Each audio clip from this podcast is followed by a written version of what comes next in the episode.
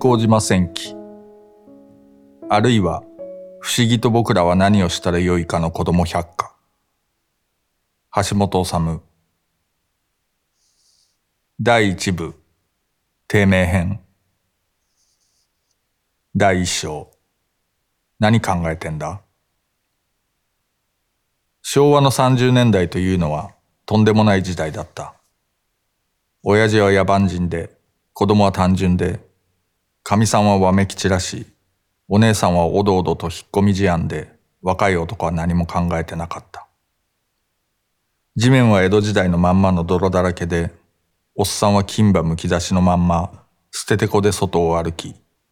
次の当たったズボンを履いたガキは、親指の先に穴の開いた運動靴を履いて、平気で学校へ行き、家へ帰ってくると、お姉さん、僕の下駄どこやった？と怒鳴った。カレーライスに平気でソースはかけるし、夏になると、ばあさんはしなびたおっぱいをブラブラさせたまんま庭をほっつき歩いて、じいさんはまだ日露戦争のことを覚えていた。人工衛星が地球の周りを回っているのに、外国へ行く飛行機は、まだプロペラをブルンブルンと回して平気で空を飛んでいた。よく平気で空なんか飛んでいたもんだ。日本人はまだ貧乏で、引っ越しになるとどっかからリアカーを借りてきて、手で引いて人力輸送をしていた。そういう人間が未来とか21世紀とかいう言葉を口にするなんて分不相応じゃないかと思うんだが、困ったことに、捨ててこを履いたおっさんも、穴の開いた運動靴を履いたガキも、未来という単語を知っていた。未来というものは土ぼこりと砂煙の向こうでロボットが空を飛んでいるというもんで、生意気なガキは一本五円の綿菓子さえ買ってもらえないくせに、未来という言葉を聞いただけで、すげえと言った。未来といえばブルドーザーだった。しかし、日本中の山野をブルドーザーが砂煙を上げて走り回っているというわけではなかった。日本はまだ貧乏で、ブルドーザーなんかはそんなになかったからだ。日本人は日本中の山や野をブルドーザーが走り回って、日本中が巨大なコンクリートの塊になってしまう遠い未来を、一杯十五円の氷いちごのさじを口に加えたまんま、脳みそをキーンとさせて考えていた。未来といえば100年ぐらい先の話で、なんでそんな計算ができたかというと、100年前はまだ江戸時代だったからだ。100年前が江戸時代だったんだから、100年分の進歩はせいぜいブルドーザー3台分ぐらいで、だとしたら、日本中が高層ビルの塊になって、そこに高速道路がうねうね走ってヘリコプターが飛び回るようになるには、きっとまた100年ぐらいかかるだろう、と思っていたからだった。日本にはまだ環境保護などという言葉なんかなかった。環境といえば、床屋の壁にぶら下がっている許可証に書いてある環境衛生法という文字だけだった。床屋の前のドブからは平気で銀灰が飛び上がっていたから、それでいいのだった。まだ下水道というのはなくて、水洗便所もなくて、日本中の便所は汲み取り式でしかしだからといって日本中をバキュームカーが走り回っているというわけでもなかった。日本はまだ貧乏だったので、バキュームカーなどというものがそんなになかったからだ。環境衛生法が消毒という科学思想を広めようと努力している横では、おわい屋のおじさんが銀歯の大好きな臭い臭いうんこやおしっこを大きなひしゃくで汲み取ってそれが入ってタッポンタッポンとなる木の桶をリアカーに乗せて運んでいくのだった。リアカーを引くのは馬だった。液状になった人間のうんこやおしっこがこぼれていった道には、だから一緒に、藁を主成分とする馬のうんこも落ちていたのだった。道はまだ舗装のされていない泥の道だったので、ほっときゃそのまま道に染み込んで、すべてはどうってことないのだった。自然は人間の住む世界の至るところにあって、人間はまだほとんど自然のままだったので、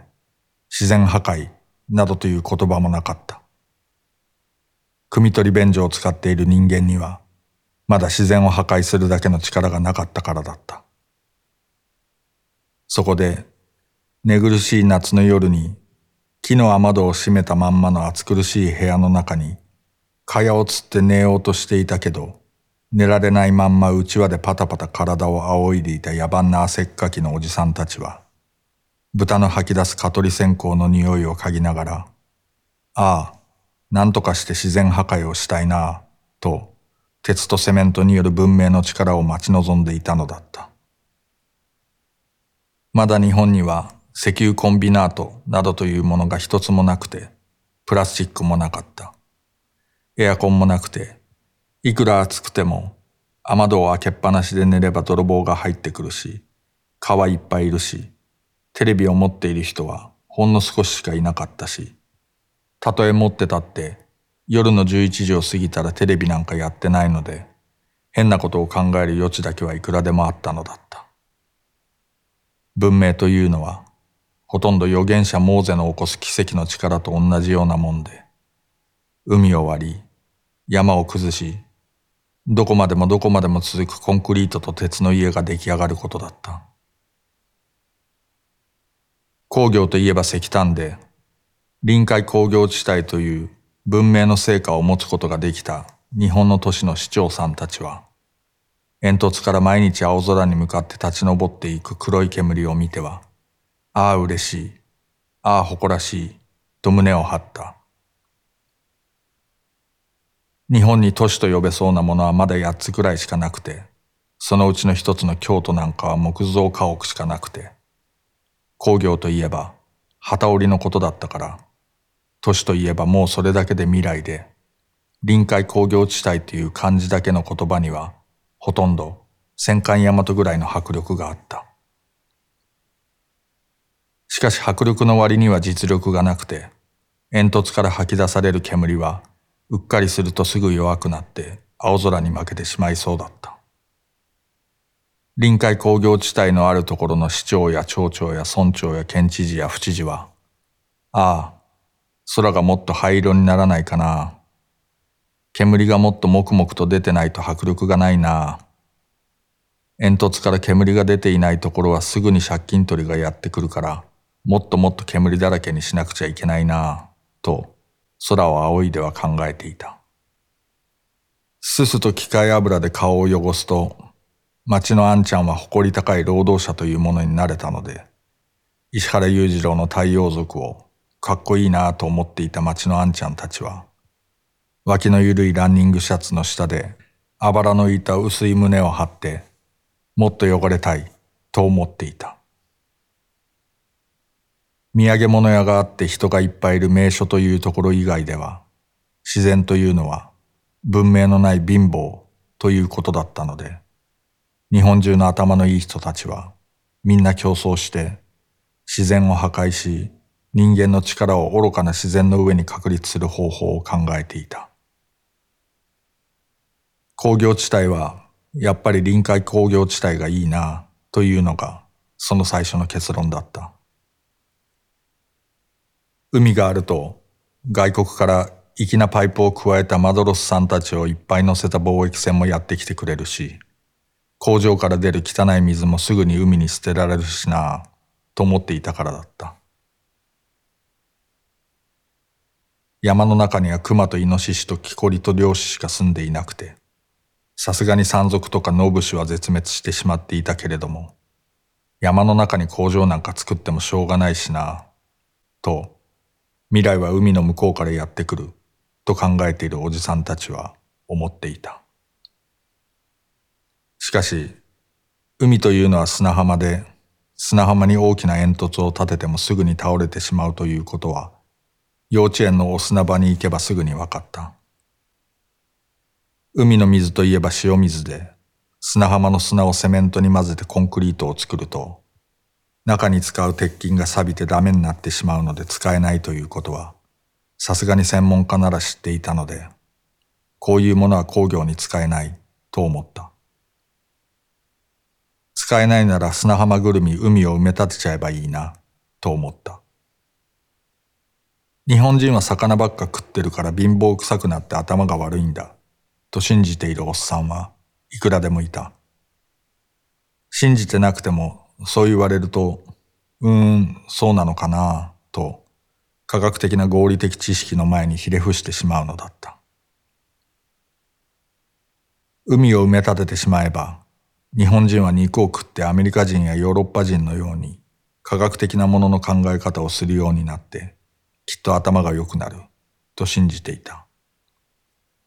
科学と未来と工業とコンクリートと四角いものが好きなおっさんたちは一生懸命ゴミを貯めようとした。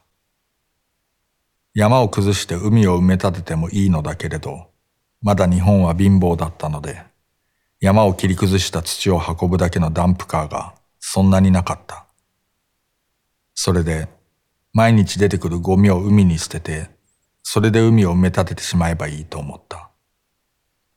それは何という素晴らしい思いつきだ。やっぱり日本人は頭がいい。と、自分は捨ててこを履いているくせに、科学と未来と工業とコンクリートと四角いものが好きなおっさんたちは膝を叩いた。それはいい。それは一石二鳥だ。と天井でゆらゆら回る扇風機の風の下で汗を吹き吹きパタパタと扇子を使っていたおじさんたちは思ったけれど、しかし残念ながら、日本人はまだ貧乏だったので、海を埋め立てられるほどのゴミをそんなに出せなかった。リンゴは芯まで食べて、それでも剥いた後の皮を見ては、もったいないなぁ、食べられないかなぁ、と思っていた。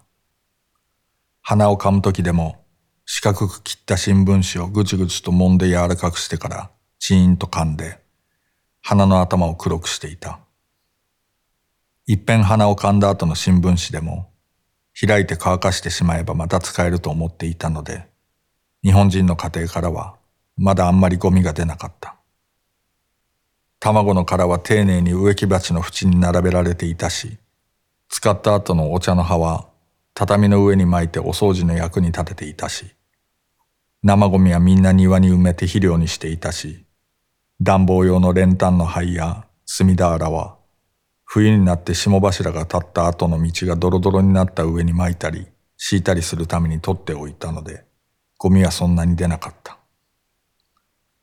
国の偉い人と会社の偉い人は集まって相談をして、そんなにケチケチしてゴミを出さないでいると、諸外国の人たちの手前格好が悪いから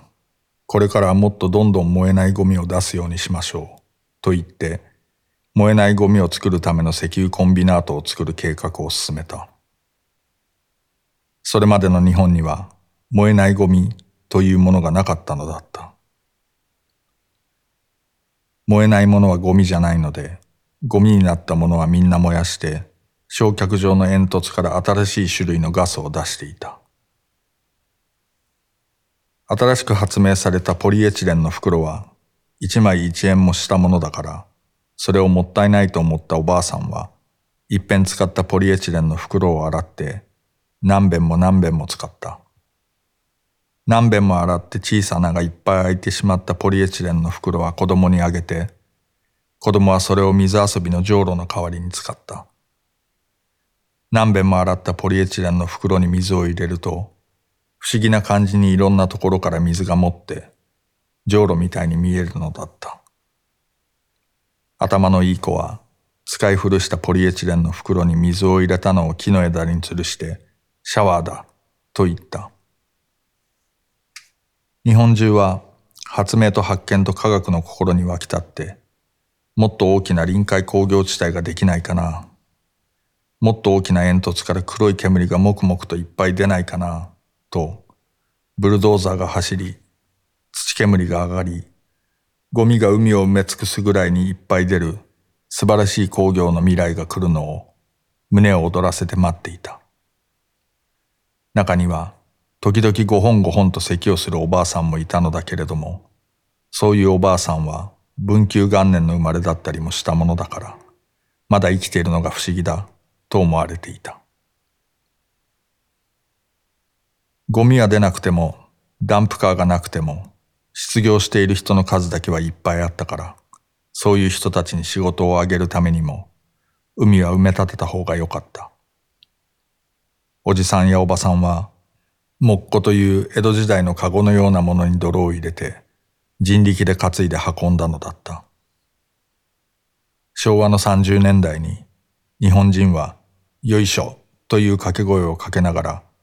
一生懸命海を埋め立てていたのだった。このまんま行けば日本の領土は2倍になるかもしれない。と、崩しがいのある富士山を眺めて考えていた小学生だっていた。科学は万能で、どれだけ無茶なことを考えられるかが科学者の使命だった。科学者は無茶なことを考えて、まだ貧乏だったからエネルギーがいくらでも余っていた野蛮なおっさんたちは、無茶なことをするのが男だ、と信じていた。いくらそういうことを考えても、まだそれを具体的にやれるだけの力というものはなかったから、まだ誰も、そんな無茶な、とは言わなかった。無茶だ、という代わりに、それができたらすげえな、と思っていたので、男の解消とでっかい夢を誇りに思う、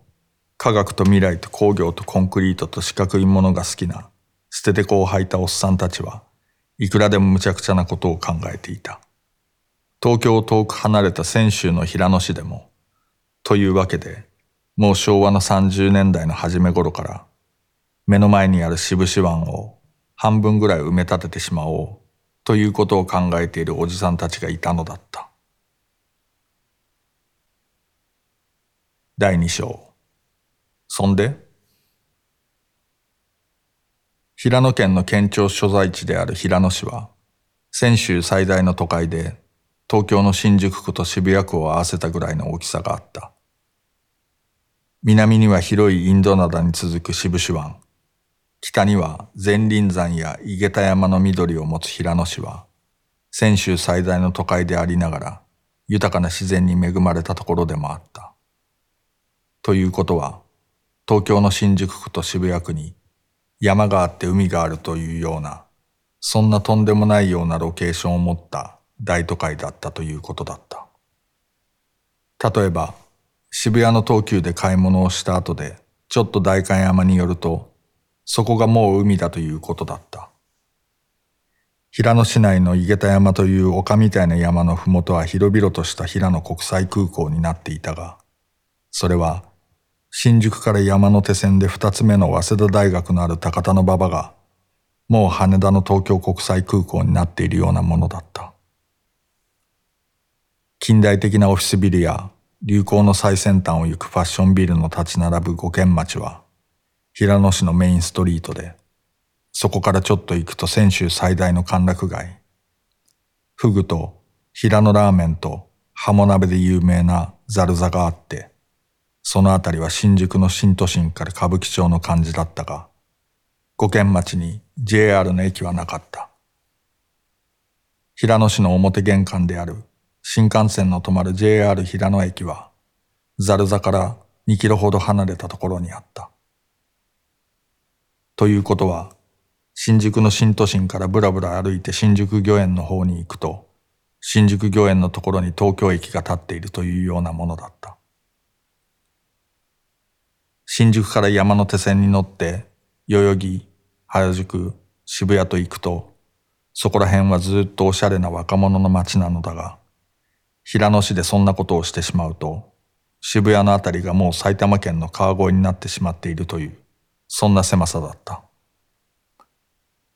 東京だと南青山とか西麻布とかいうようなあたりが、平野市だともう郊外になって青々としたそこの竹やぶでは、春になるといいタケノコが取れた。山手線の高田馬場から渋谷までの間に、横浜から千葉までの距離が収まってしまうようなシュールな地方都市が、泉州六県に君臨する人口110万人の大都会、平野市なのであった。平野市はおしゃれな大都会なので、泉州に住む人たちの憧れの的だった。休日になると、泉州の人はみんな車を飛ばして、平野市のウォーターフロントや都心に遊びに来た。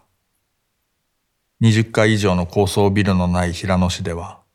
高層ビルがないとどうしても大都会にならないので、それが欲しさに10年前に渋市湾の一部を埋め立てた後にウォーターフロントを作ったのだった。ウォーターフロントには150メートルの高さのある平野タワーと高層マンションとどういうわけか屋根付きの平野コロセウムという野球場まであった。泉州縦貫道を通って平野までやってきた人たちは、この平野コロセウム、略して平コロ、もっと略してヒーコロ、まともに略すとコロセに来て、野球のやっていない時にはレーザー光線を使った屋根の開閉ショーを見るのだった。平野市役所の人たちや、平野マスコミの人たちや、平野財界の人たちは、いつの間にかジュリアナ平野やファッションビル父かか21のある五軒町のあたりを都心部と呼ぶようになっていた。指針だときっと変なのだろう。そこで、平野市役所の人たちや平野マスコミの人たちや平野財界の人たちは、平野市を平野県の県庁所在地ではなくて、ケントと呼ぶようになっていた。スーパーマンはクラーク・ケントと名乗って、普段はデイリープラネット社の新聞記者になっていたが、それはこの際関係がなかった。要するに、平野市の人たちは、平野は泉州最大の都会だから、泉州の東京だと思っていたのである。だから、高田馬場から渋谷までの間に東京駅と羽田空港と埼玉県とウォーターフロントをぶち込んで、ちっとも変だと思わなかった。テレビのチャンネルだって民放が5つもあったし、テレビ東京系の深夜番組だって映ったので、誰も平野を地方だとは思わなかった。どうしてこういう不思議なことになるのかという話を本編に入る前にしておかなければならない。第三章東京だよおとっつぁん東京都は一道一都二府四十三県というくらいなんだから日本でも一個しかない特別なところだった日本中の大きな地方都市はみんな東京並みと言ってその東京都と張り合おうとするがそれが実は象もウサギも同じ哺乳類だというぐらいにスケールの違う変な張り合い方だということをよく理解していなかった。泉州最大の都会である平野市が東京都の新宿区と渋谷区の中に収まってしまうのだから、東京の23区というのはとんでもなく広い。東京都の面積自体は日本の他の道府県の大きさと比べればすごく小さいと言った方がいい規模なのだが、しかしそのうちで23区の占める割合は半分ぐらいある。日本地図で調べてみればわかるのだが、東京の23区は、色鉛筆で塗ろうと思えば塗れるだけの広さがあるが、他の都市というものは、みんな二重丸の点なのだ。東京という都会は面で、他の地方の都会はみんな点なのだ。こういう違いがあることを東京に負けるなという他の地方都市の市長たちは理解していない。例えば、東京には都知事がいて、大阪や京都には府知事がいる。そこまでは似たようなものだが、大阪や京都に大阪市長や京都市長はいても、東京には東京市長というものがいない。府や県の大きさが丸ごと市になってしまうような規模の大都会なんかどこにもないのに対して、東京都はほとんど丸ごとが東京市であるような、そういう変なものなのだった。平野県の県庁所在地である平野市には、平野県庁と平野市役所の二つの建物がある。平野県庁は、茶色と紫のハーフみたいな色の石で覆われた窓の小さな、四角くてどっしりと重々しい建物だ。周りには古い街路樹が茂っていて、外から見ただけじゃ中の様子がわからない。それに比べておしゃれなファッションビルの立ち並ぶ五軒町にある平野市役所は、ロゴがひらがなの平野市役所になっていて、やたら窓が大きくて、外装が白くて、ビルの形だって四角くない。白くて丸い円筒形の部分がついていて、ひょっとすれば、どっかのファッションビルと間違えられちゃうんじゃないか、という外観を持っている。中のインフォメーションプラザという広い一階のロビーに座っている白とピンクのユニフォームを着た受付のお姉さんの姿なんかは外からもちゃんと見える。市役所はおしゃれな大都会の比良野市だけを管轄しているからおしゃれで、県庁は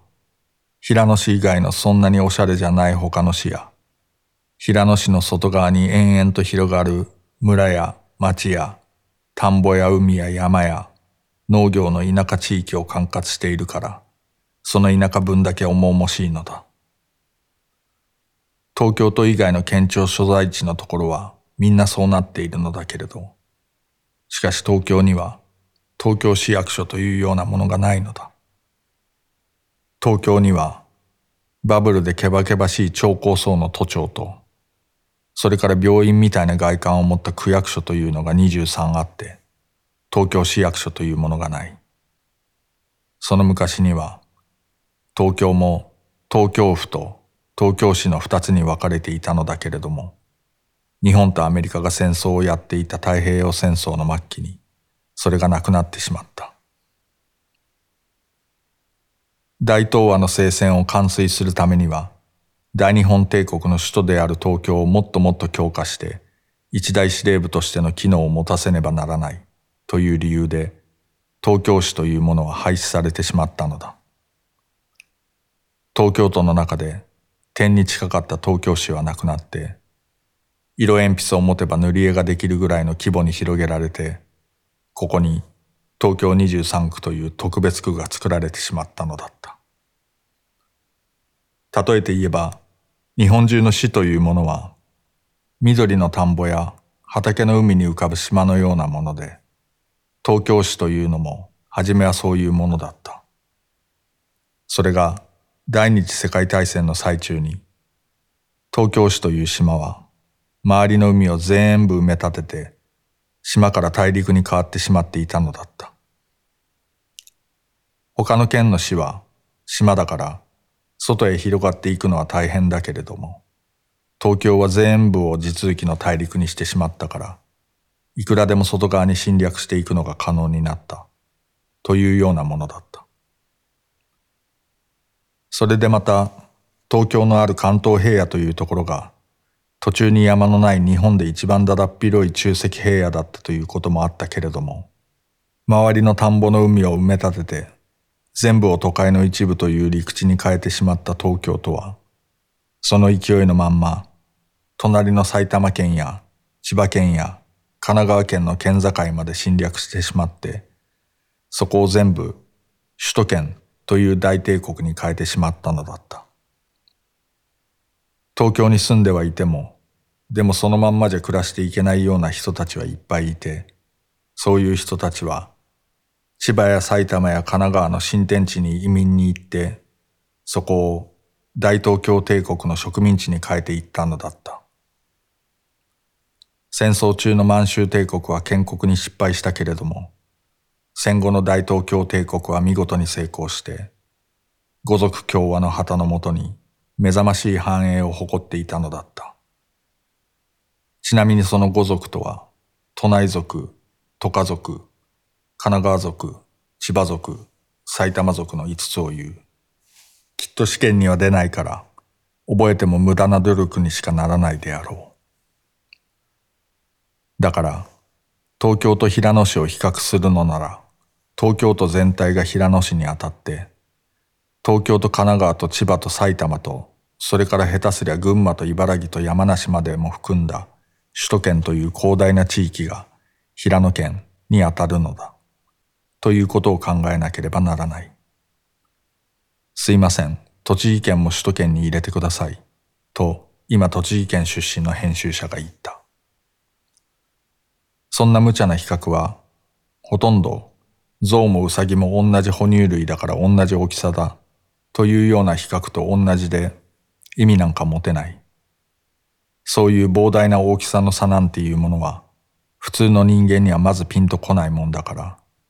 日本全国の有名な県庁所在地の都市の親玉連中は、そういう広さの違いを考えないで、平気で東京と張り合ったり、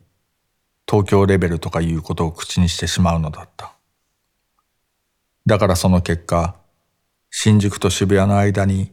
海や山や飛行場や埼玉県を平気でぶち込んでしまうという